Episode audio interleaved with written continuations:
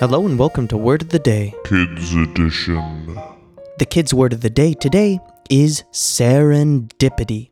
It's spelled S E R E N D I P I T Y. And it's a noun meaning the occurrence or development of events by chance that lead to a happy or beneficial conclusion. If I was to use it in a sentence, I would say, The hedgehog decided to leave his house early, and doing so, he had a fortunate stroke of serendipity when he found his best friend walking as well. So try to use the word of the day, serendipity, in front of your parents and your teachers, and I'll see you again tomorrow with a new word.